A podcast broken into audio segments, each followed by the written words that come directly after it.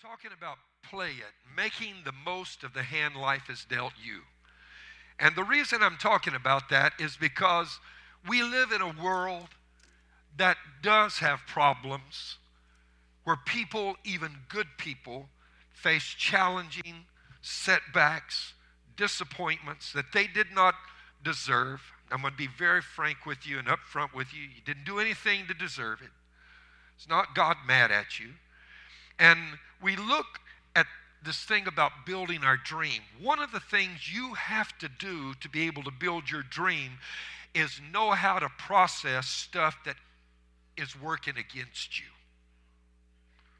Bad stuff, disappointments. Because, as I mentioned before, that gets a lot of people hung up.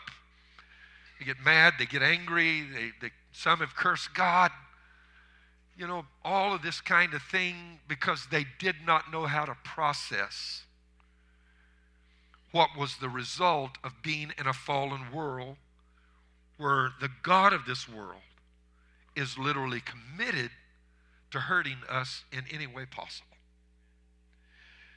So, James 4:14, what is your life? As I've said, you're not going to make any improvements until you first discern where you are. Amen. And in Philippians 3 13 through 15, brethren, this is where I'm at, Paul is saying. Let me rephrase it. What is my life? I'll tell you what my life is. I can tell you where I've not got to yet. I don't count myself to have apprehended. But this one thing I do, forgetting those things which are behind and reaching forward to those things which are ahead, I press toward the goal for the prize of the upward call of God in Christ Jesus. I'm not there yet, Paul is saying. I've asked myself that question what is my life? And I'm going to tell you frankly, I'm not where I used to be, but I'm not where I'm going yet either. I'm still in the upward journey. And it is the upward call of God, as I keep emphasizing. God calls us to a life that is ever moving toward greater blessings and fulfillment. Secular studies have now confirmed this. Hear me, newsflash. They've observed this phenomenon. There is now even a name that has been given to what happens when people become Christians and this upward call of God begins to elevate their lives. Now, I'm going to tell you up front, you're not going to hear, hear, Bill Maher talk about this. You're not going to hear Richard Dawkins and some of the others mention this, and there's a very good chance your college professor is not going to mention it either but it's called redemptive lift. The surprising results documented by scholars such as the eminent secular sociologist Dr. Robert Woodberry named Christianity as the single largest factor in ensuring the health of nations. That when Christianity comes to people or to nations, the next thing you know, their lives begin to be elevated. Society improves, Finances improves, the economy improves, education improves if it's a country, all these things improve. And this is what happens when they go the other way. The wicked shall be turned into hell and all nations that forget God. As long as nations are embracing the gospel message, it elevates them. As long as people do, it elevates their lives. So, here's my question. If that is a recognized sociological phenomenon that has now even been given a name. And by the way, Dr. Woodberry produced that study in correlation with Harvard University. Then let me ask you a question. What do you do when you're serving God faithfully and you run into something like the psalmist ran into in Psalms 119? He says here, even though troubles came down on me hard. Anybody here have trouble in your life ever come down on you hard? I'm not talking about easy. I'm talking about hard. Like hard. Even though troubles came down on me hard, the psalmist said, Your commands always gave me delight. The way you tell me to live is always right. Help me understand it so I can live to the fullest. The enemy is always trying to get you to ignore God's teachings because he knows the only way you will live life to the fullest is to be committed to the fact that the way God tells you to live is right. So, has trouble ever come down on you hard? Are troubles with an S? Father, I pray today that you will speak to us now and open our understanding, as I always pray that we might be able to glean the insights of your word. Because the truth is that you hide so many things. And unless we have hungry and passionate hearts, we can look at them and not even see them, even though they're right in front of our face. So, Lord, reveal your truth to us today. I ask in Jesus' name. And everybody said, Amen. January 17, 2004. A 66 ton whale died and was beached on the southwestern coast of Taiwan near the city of Tainan. Two weeks later, on January 29, authorities decided to truck the dead whale to a laboratory where they could do a biopsy, or rather, an autopsy. It took 50 laborers and three lifting cranes, 13 hours to hoist the 56 foot behemoth onto a flatbed trailer truck. True story. Pedestrians and shop owners poured into the streets as the truck slowly began to make its way through downtown to what's a spectacle of a whale carcass being driven through the middle of their little city. Schools let children come out. People stopped working. They poured out of coffee shops and stores. And then suddenly, it happened. Without any warning, what had started out as a great day suddenly turned into a disaster. As a truck crawled through that downtown region with crowds looking on, the whale exploded. That's right it blew up. The decomposing condition of the dead mammal combined with the bumps in the road caused an eruption that those poor folk will not forget anytime soon.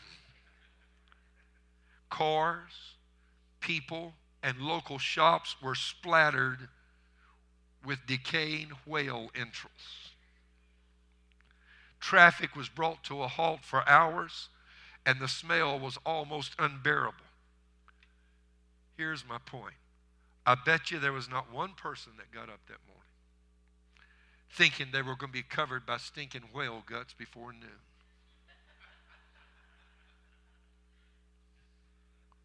Isn't that just like life sometimes? You're going along minding your own business and having a good day, and then kablooey! You get baptized in whale guts and you wonder, what in the world did I do to deserve this? Amen. You can't pl- explain it. You didn't plan for it. You certainly didn't welcome it. And life can sometimes deal you a zinger that leaves you dazed, hurt, and with a lot of unanswered questions. What we know, though, about God that is unshakable as believers is that God is love and delights in blessing his children. We know that. Psalms 35, verse 27 Let them shout for joy and be glad who favor my righteous cause, and let them say continually. Read that with me. Say the word continually. That means without stopping. What should you do? Without stopping, you should be saying, Let the Lord be magnified who has pleasure in what? The prosperity of his servant. Whoa! You got to say that continually without let up.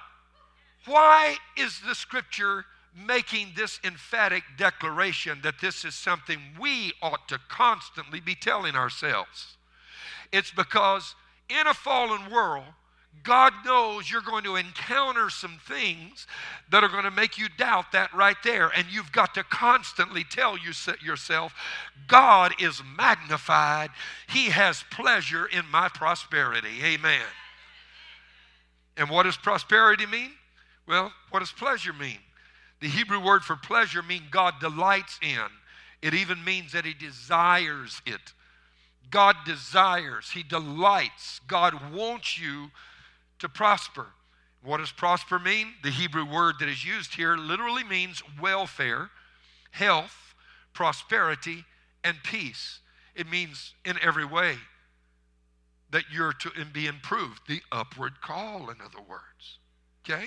You see? So, what God is saying here is that I take pleasure when you have peace in your life. I enjoy it when I see you doing well financially. I want your family to be blessed. I want your health to be strong. Well, then why do we have these explosions that happen? Somebody, many people, when they encounter things like that, turn around and, and they blame God for it. And what do you do?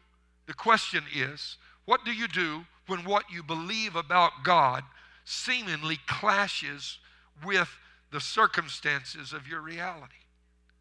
Because you, if you haven't been to that point, will come to it. That what you believe about God is going to be in direct opposition to what you see going on in your life at that moment. There's going to be absolute contradiction to what you know in your heart as you look at what is happening around you. And so, what do you do? Do you change what you think and your convictions to embrace this reality? Or do you go on continuing to believe what you believe and what the scripture says about God? Do you continue to hold on to that? Well, some people would say you're denying what is right in front of your face. Or do you find some other way to address it? Amen.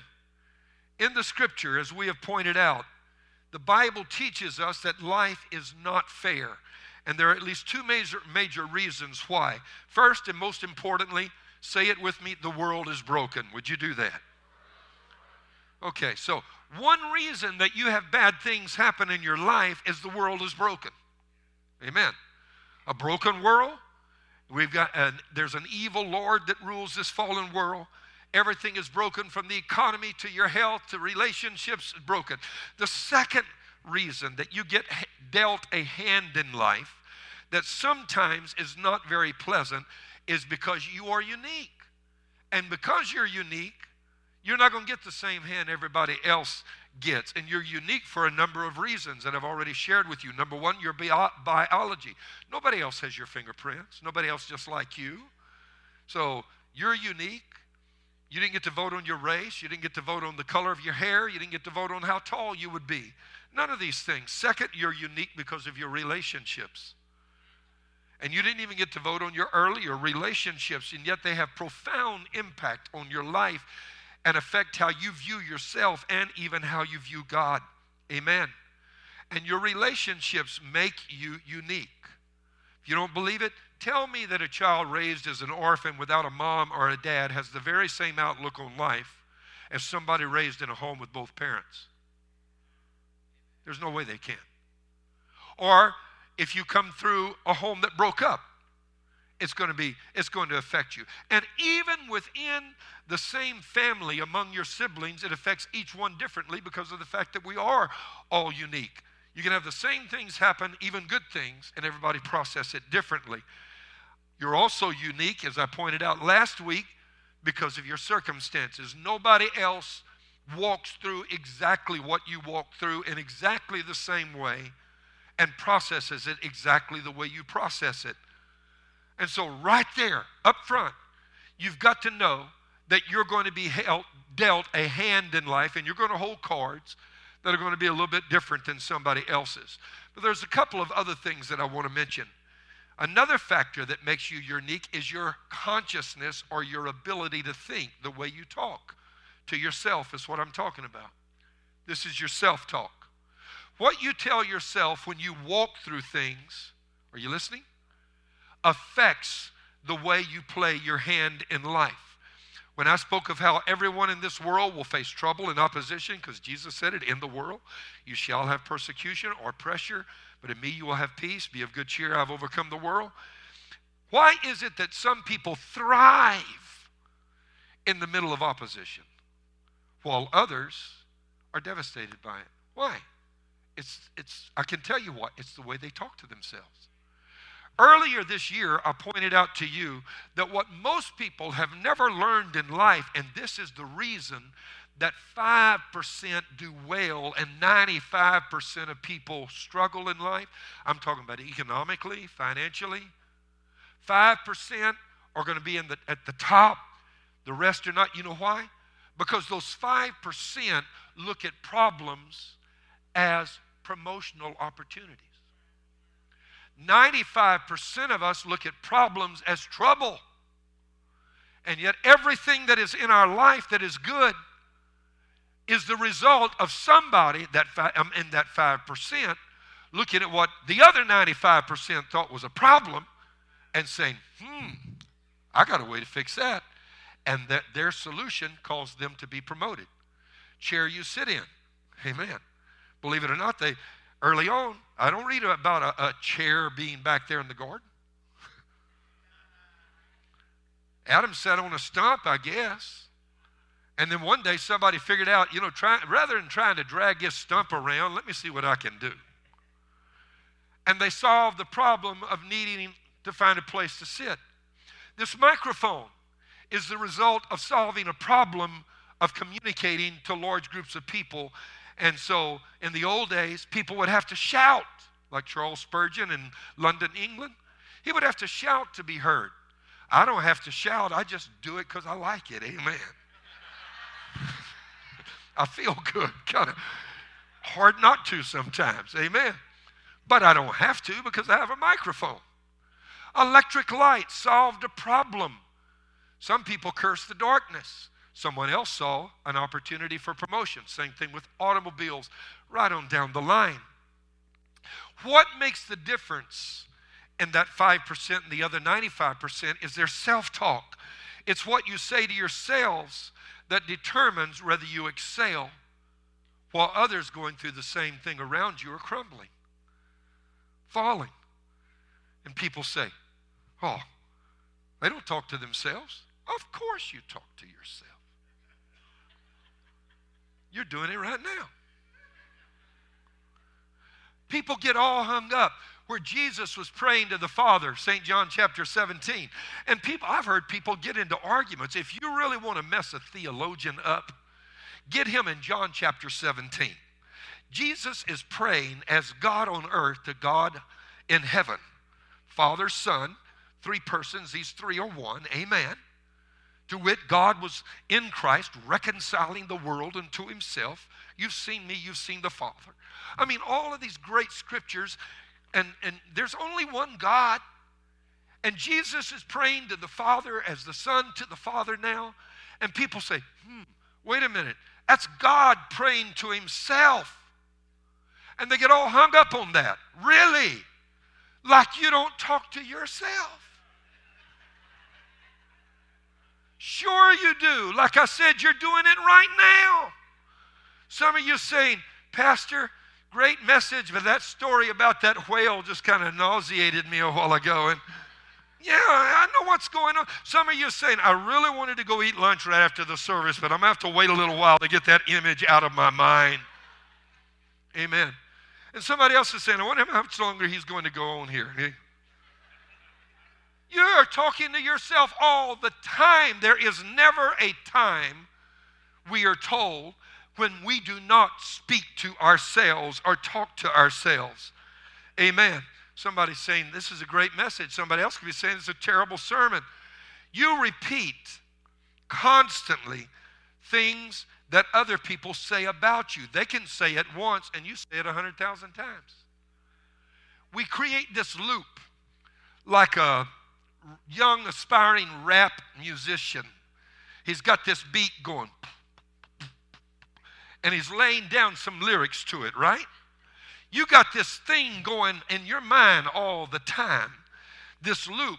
you keep looping the things that people say about you. You're talking to yourself constantly, and they say it once, but you'll say it to yourself a thousand times. And you know what? We don't even talk nice to ourselves. In fact, if you talked to your friends the way you talk to yourself, they would not be your friends anymore. They'd pull their phone out and say, I'm deleting you right now from my contact list. We say horrible things to ourselves and repeat this over and over again. And here is what's important the thoughts you think determine your identity. Proverbs 23 and 7 As a man thinks in his heart, so is he. Amen. I taught a whole year from Proverbs 4 and 23. Now let me give you the New Century Version. You don't think it's heavy? Watch this. Be careful what you think because your thoughts run your life. Your thoughts run your life. I would say that if you added one little letter to the word run, you'd come closer to what most people's thoughts do to them. Add the letter I, your thoughts ruin your life. Most people are thinking things that are, that are constantly hurting them. If you want to go in a different direction, look, your thoughts run your life. So if you're tired of going in one direction, you know what you have to do? Remember, your thoughts were the ones that were running you there. Now change your thoughts and you can go in a different direction. You're not going to be able to change direction until you change your thoughts. This is really, really important. Amen and all of the factors that I've mentioned thus far your biology, your relationships, your circumstances this is far in front, the single most important thing I've discussed thus far that determines who you are as a person and what will happen in your life. Amen. More than these other things, your self talk has a profound impact on you. And what's amazing is a thought does not even have to be true to hurt you. Amen. If you believe it, it hurts you anyway, even if it's false. Help me out now. If you tell yourself, this marriage is not going to last, guess what? It would have, but you talked yourself into the wrong conclusion. Or if you say, and I've heard people say this Mom and dad both died of this, and you know, I'm their son and their daughter, and so, uh huh. Get ready, it'll happen. Amen. If you tell yourself that you will never overcome what you're struggling with, that you aren't strong enough, guess what? You're never going to defeat it though you've got the power of the Holy Spirit, the power of the Word of God, the power of the blood, the power of angels, and everything else helping you, you will not overcome because you just talked yourself right out of it. Your thoughts run and ruin your life. This is why they say a person who says, I can, and the person who says, I cannot, are both right. As a man thinketh in his heart, so is he. Amen. You see, fears are actually, and negative thoughts, which really are fears, a negative thought is actually just a fear disguised as a thought. Negative thoughts and fears actually become self fulfilling prophecies. Let me show you how that works. In relationships, it can work like this. If you think people don't like you and you walk into a room and you see people looking at you and they're bent over and they're looking, both of them looking at you and they're talking to each other like this. Let me ask you, what, what will many people think right there? Come on, be honest. Some of you are afraid to say, I'm about to get caught here. I'm not saying a word. Many people, right off the bat, think they're talking about me. And if they're frowning and scowling, they say, See, they don't like me. Look at them. Oh, I, I just walked in the room. They're, they started scowling. Or if they're laughing, who do you think they're laughing at? You. And yet, they might be talking about a stock that just skyrocketed, they both bought. But you think it's about you. So let me show you how negative thoughts and fears become self fulfilling prophecies. What do some people do when they walk in a room and they see somebody leaning over, whispered, looking up at them, laughing, talking to each other, and then scowling? Tell you what, some people do. They'll walk right over there and blast them. I saw. you see, you thought they didn't like you. You went over there, and by the time you got through, they were talking about you when you walked away. And you are now right. They do not like you and never will. Your actions saw to that and became a self fulfilling prophecy. Or some people are not that forward. What they'll do is avoid that person. And the person will come, hey, how you doing? My name is, and you, hey, how are you? And they say, gee, what an unfriendly person. And your perception now has created a reality that did not even exist because your thoughts, your fears have become self fulfilling prophecies. Amen. And like I said, they may not have even had you in mind at all. What's important that we need to understand as believers is feelings are not facts. They're not. Feelings are the result of, of you know, any number of things. It could be the, the result of the way we were raised, our programming, all kind of thing. Things could be the result of, of input from empirical senses, but it sometimes can be very, very misleading. Amen. For example, you might say, I don't believe anybody loves me. I feel like I'm uncared for. Well, you feel that way, but it might not be true. It might be you have a whole lot of people that care for you and you just are not able to see it. Or how about this? I feel like my husband doesn't love me anymore. And the poor guy's saying, Look, woman, I'm pedaling this bicycle as fast as I can. I'm doing everything I know how. And you see his frustration, and that confirms to you that he doesn't care as much for you because he's frustrated. And he said, I'm giving everything I got. I just don't know what else to do. Amen. I feel like my wife is this. Feelings are oftentimes way off base. This is why the scripture says we do not go by sight, we walk by faith. Amen. Faith. And do you know what what fear is fear is negative faith. Negative faith. How many times did Jesus tell people, according to your faith, it will be done? And fear sees an un, unkind and sees a catastrophic result and believes that's going to happen. And just like fear uh, just like faith rather attracts the positive things to you, fear being negative faith attracts negative things to you. And this is why we read in the Word of God where Job tells us, For the thing I greatly feared has come upon me, and what I dreaded has happened to me. If you fear it and keep thinking it and thinking it, your thoughts run and ruin your life and we think it's real when it's not. It's in our imagination many times. For example, I feel I'm ugly, and everybody else may say, Wow, what a nice looking lady or a handsome looking dude, you know? Just because you feel something doesn't mean it's that way. It's your self talk. It's the way you talk to yourself. And maybe all of that got started years ago when somebody created the wrong loop for you way back there. And you didn't get to vote on it then. But what we have to learn to do is do what James said and ask, What is my life? Where am I at right now? Am I still running these negative tapes over and over and over again? You didn't know it. You didn't start them. You didn't put them there. You didn't intend to play them. But they're, they're nonetheless running and ruining your life.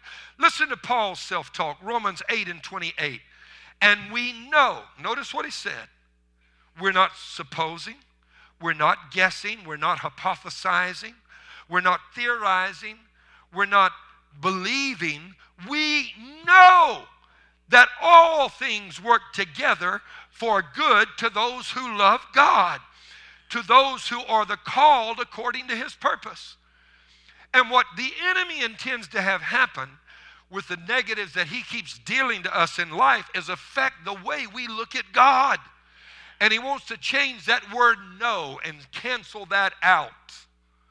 And this is why you constantly have to do what the scripture said and say to yourself continually, The Lord takes pleasure in my prosperity, my welfare, my peace.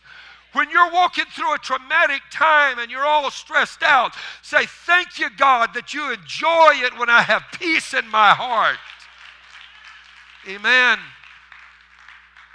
Whenever you're stretched financially, you have to say, Thank you because you delight in my prosperity. And it, the reason that I'm saying that is if God delights in it and God wants it or desires it, guess what? He's looking for a way to make it happen. All things will work together for good, no matter what the enemy does. You say, Hey, Pastor, you know, I hear you on everything, but I know one thing that can't possibly have worked together for people's good. When that whale blew up and they all had to go home and take a shower, how could that have worked for their good? Well, I'll tell you what, they got a story to tell their grandkids. You don't have to tell yours, I can tell you that much. Uh huh. Romans, this is Paul's self-talk. Romans 8:35. Who shall separate us from the love of God or the love of Christ? Amen. Shall tribulation or distress or persecution or famine or nakedness or peril or sword? Who shall separate us from the love of Christ? Amen. God loves us and He delights in our prosperity.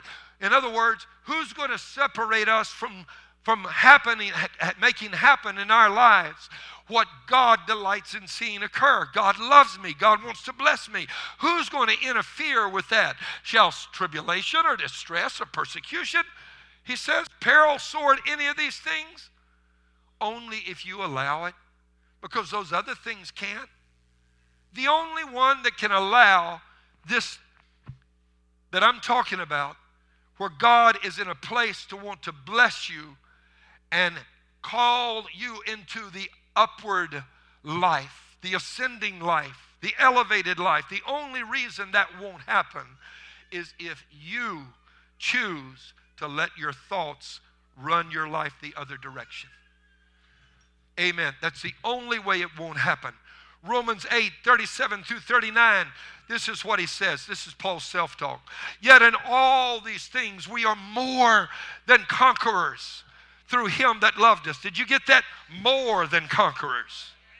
In other words, I, I, he's not saying you use up everything you got and you'll conquer the enemy. No, this is like a husband and wife sitting down and, and filling up the car tank with fuel, the, and the, the, the gas tank with fuel, and say, We got to drive to Jackson. I wonder if we have enough to get there. And so you get in the car and it does this little thing on, on the computer readout and it tells you how many miles and you look at your map and it's so many miles to Jackson and you say, Oh, baby, we got more than enough to get to Jackson. What I'm telling you is when God came into your life, you've got more than enough to be a conqueror. You're not depleting what He gave you. You're not using it up and barely squeaking by. You got turn to somebody and say, More than enough. Would you do that? Amen. For I am persuaded that neither death, nor life, nor angels, nor principalities, nor powers, nor things present, oh, hallelujah, nor things to come, nor height, nor depth, nor any other created thing shall be able to separate us from the love of God which is in Christ Jesus our Lord. More than enough. That ought to be somebody's word from God Almighty today. Turn to somebody, high five somebody, and say, More than enough. Would you do it? Amen. We're not talking about squeaking by. More than enough. Got more than enough. Got more than enough. got more grace than I need, got more favor than I need, got more money than I need, got more health than I need, got more blessings than I need. More than enough. Amen. Philippians 4 and 13, Paul's self talk. I can do all things through Christ who strengthens me. I don't know if I can make it through this. You know, I'm just I'm just one person and I'm a limited little old insignificant finite human being and you know, I don't oh hush up. Amen. Go back and read the word. You can do all things through Christ who strengthens you. Amen. Not only do your thoughts make you unique and therefore determine the hand that you are dealt. Because again, one person is, has got a whole lot of pressure and they end up coming out like a diamond. The other, like an ugly lump of coal. Same pressure, same flesh, under pressure. What made the difference? Your thoughts run and can ruin your life. The fifth factor that makes you unique and therefore makes your hand unique, and this is a real biggie, and it is determined by the one I just finished, is your choices make you unique. That's right. Because guess what determines your choices? Uh huh. Your thoughts.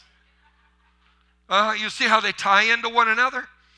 Just as your thinking or self talk is the biggest factor of those we discussed up until now, your choices are even more impacting because they carry your self talk to the next dimension, which is the conclusion. Your decisions can affect your life and do affect your life. One simple decision can have huge consequences that you were not able to foresee. I was reading the other day and I ran across this and I was remi- I knew this years ago, but I'd forgotten it. Did you know that World War I was started because the chauffeur of the Archduke of Austria Hungary made a wrong turn and turned down a road he shouldn't have? And a man was waiting down that road with a gun who shot the Archduke and his wife, thus starting World War One. It lasted from 1914 to 1918. It cost millions and millions and millions of lives, and millions and millions and millions of suffering. Humanity were left in its wake, and billions and billions of dollars worth of destruction. One wrong turn, a decision to go this way instead of that way. Your decisions always have huge impact. And in this sense, this is one reason that I believe that what they teach about evolution is just completely wrong. Because we have a capacity that others in life in existence on this planet don't have. No other created being has the cognitive abilities. No other being, if you argue that they were created and say they were evolved, show me another that has the cognitive abilities that a human being has. And here's the simple truth the law of the jungle is the guy that's the biggest and the baddest gets to stay the way he is and run it the way he wants to what they're telling us is that evolution was caused by the demands of life, environment, etc. upon us. The only problem with that is guess who was the big guy on the block? It was human beings. Therefore, we had no compelling reason to change, no compelling reason to, to go through any kind of an evolutionary process. Let me explain it this way What do you tell a 500 pound gorilla to do? Nothing. It does what it wants. And if you're the 500 pound gorilla, nobody's going to tell you you got to change and adapt and all of this. No, human beings are made to think. We have cognitive abilities because we're made in the image and in the likeness of God Almighty. Amen. And God gave us that part of Himself that we could think. Geese don't have to think. A goose born up in Saskatchewan, hatched out of an egg in the marshes way up in northern Canada, it doesn't have to think, hmm, kind of getting cool, wonder what I do, you know? Is there a Marshalls or TJ Maxx around here somewhere where I could, No, you know what it does? When it starts getting cool, it stretches its wings. Nobody ever told it to fly south, but it flies south for the winter. Animals operate on the basis of instinct. That's what makes them different from us. We do not operate on the basis of instinct, we operate on the basis of our thoughts. And one reason they're telling us that we operate on the basis of instinct, and this is what really they're saying when they say we evolve, because if we evolve, we can't control what we're doing because it's our instincts, right? One reason they do that is because they don't want any moral absolutes anywhere in life any longer. And I'm sorry, baby, you can't have it that way. And somebody said, well, if God had created a perfect world, man would not have a choice. Oh, really? You can't have love without a choice. I'm serious. If we were just made to be ro- robotic creations and just serve God without choice or free will, what kind of world would this be? It's like I said, God wanted somebody to love him. So he gave us the choice. You know what he did? He put one tree among these 10 quadrillion, quintillion trees and said, You can eat all the rest of them, just don't eat the one. Man said, Okay. As soon as God walked off, where'd they go? Straight to the one tree that they were not supposed to go to. Amen. Amen. They did. And somebody said, Oh, but why did God give man choice? I want to tell you why. It's the same thing that's work at work in your marriage. For you to love this one means you don't love the other one. It's not love if you didn't get to vote on it. Hello? Some of you said, I thought it was. Y'all forgive me. I just have too much fun. I know what some of you are thinking. That self talk thing, that's what I'm talking. Correct that. That's the wrong self talk. Delete that loop right now. Amen. Get rid of it. It's not helping you. Amen. God allowed us to have choice. Amen. And we made the wrong one.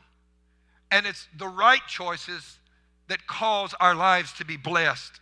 Look, made in the image of Almighty God, we have the right to make some decisions. And this is one of the most important things about being a parent is you have to protect your child when they're young from decisions that they cannot foresee the consequences of.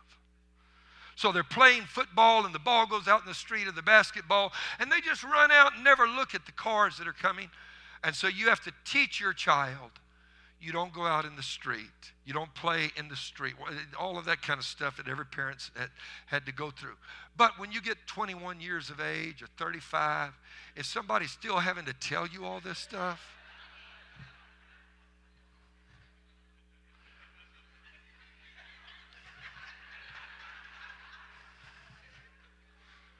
Amen. You need to make some qualitative decisions for yourself. Joshua 24 15, choose for yourselves this day whom you will serve. It's always been God's way. You choose, it's your choice. Choose for yourself. Amen. And then in 1 Kings 18 and 21, I love this. And Elijah came to all the people and said, How long will you falter between two opinions? If the Lord is God, follow him. But if Baal, follow him. You see, the freedom of choice is man's greatest blessing, it is also man's greatest curse. Amen. It's a curse because we often make foolish and self destructive choices. You can't choose your biology, and I'm finishing. You didn't get to choose what your DNA was. Your mom and dad, you didn't get to choose your relationships, didn't get to choose how tall you would be, didn't get to choose the color of your hair, didn't get to choose any of that. Didn't get to choose who the primary caregivers were in your life. You didn't get to choose your circumstances either. And some of us, some of you, all of us have been through some rough places in life, but some much worse than others. You didn't get to choose that. Amen. But the thing you do get to choose are your thoughts. And if you choose to change your thoughts. Watch it now. You get to make decisions, you see, if you one of those decisions is I will change the way I think, you will put your life on a different plane and headed in a different direction. You don't have to live by everybody else's thinking the rest of your life. Oh, but that's what the crowd does. Really? Amen. Really? Uh huh. So you're going to follow them. How's it working out for you? How's it working for them? I, I said this before, but in Louisiana, I learned when I was a kid that you never, when you go crabbing, you know, crabbing, you go down and catch crabs, get you an old chicken neck, tie a string around it, throw it off in the, in the bayou, and you just sit there and that bright, you know, on the bank, and that thing, that line start just slowly moving over to the side, and you know you got one on there. Okay, so you start pulling that thing up slow. You don't jerk it. It's not like catching a fish. You're not setting any hooks. So you just slowly pull that thing, and that greedy crab has got its claws on that chicken neck, like I'm not letting go. This is mine and not yours. Amen. And you know what you do? You get you a net and you slide it underneath it slowly. Pick that bad boy up and you drop him. We used to have a big number three wash tub, and you would drop that crab in that wash tub and I looked at my dad the first time we went crabbing. I was just a little old guy. And I said, Daddy, he's going to get out because he is trying to climb out. And Dad said, Oh, no, he's not getting out. As soon as we catch another one, we'll fix that. And we caught another crab and put him in there. And every time one would almost climb out, the other would reach up and pull him back down. I'm serious. That's the way it works. Don't let people pull your life down. Amen. Don't let people pull you the wrong way. Why don't you be the force for good? The upward life, not the downward life, not the plateaued life, the upward life. You're constantly ascending in every aspect of your life. So much so that they will see God at work in you and want what you have. I didn't get to choose my biology. Some of you that know my circumstance know that I haven't seen my mother in many, many years. She gave us away when I was four, and then I saw her briefly when I was about 21. And since then, I've never seen her one time. I don't know if she's living. I don't know if she's dead. I don't know anything at all about her. She just told me very frankly that so much water had been under the bridge and everything. She said that we, it's impossible to rebuild a relationship after all these years. That's what my mama told me. Amen. I didn't get to choose that and I could let it work on me. And when I was younger, I did. And I interpreted that the wrong way and let it mess with my programming. You know what you got to do? You got to.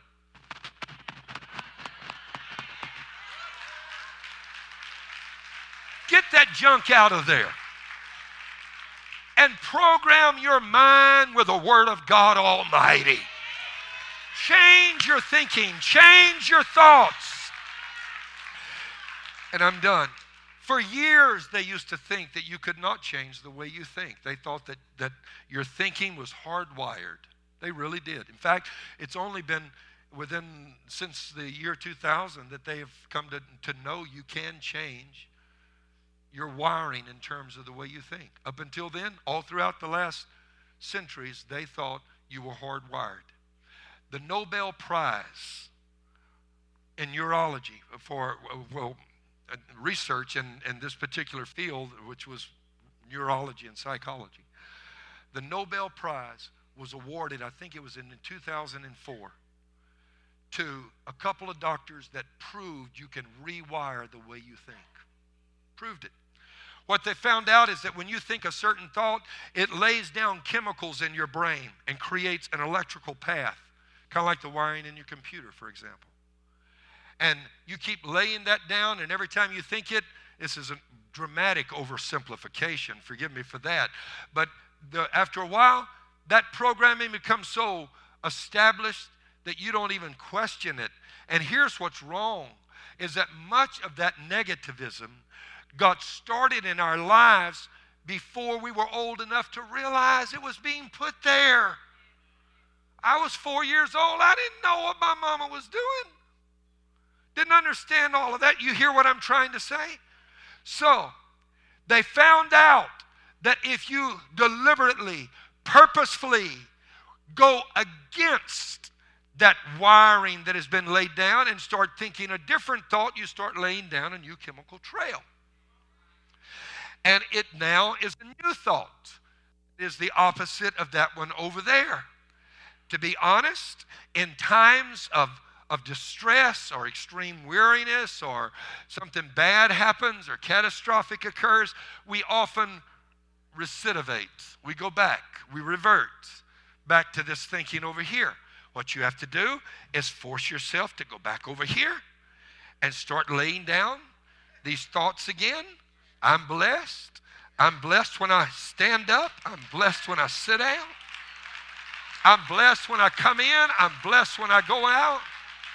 You see, when you're thinking thoughts like that, blessings overtake you. They're running for, for you, they're chasing for you.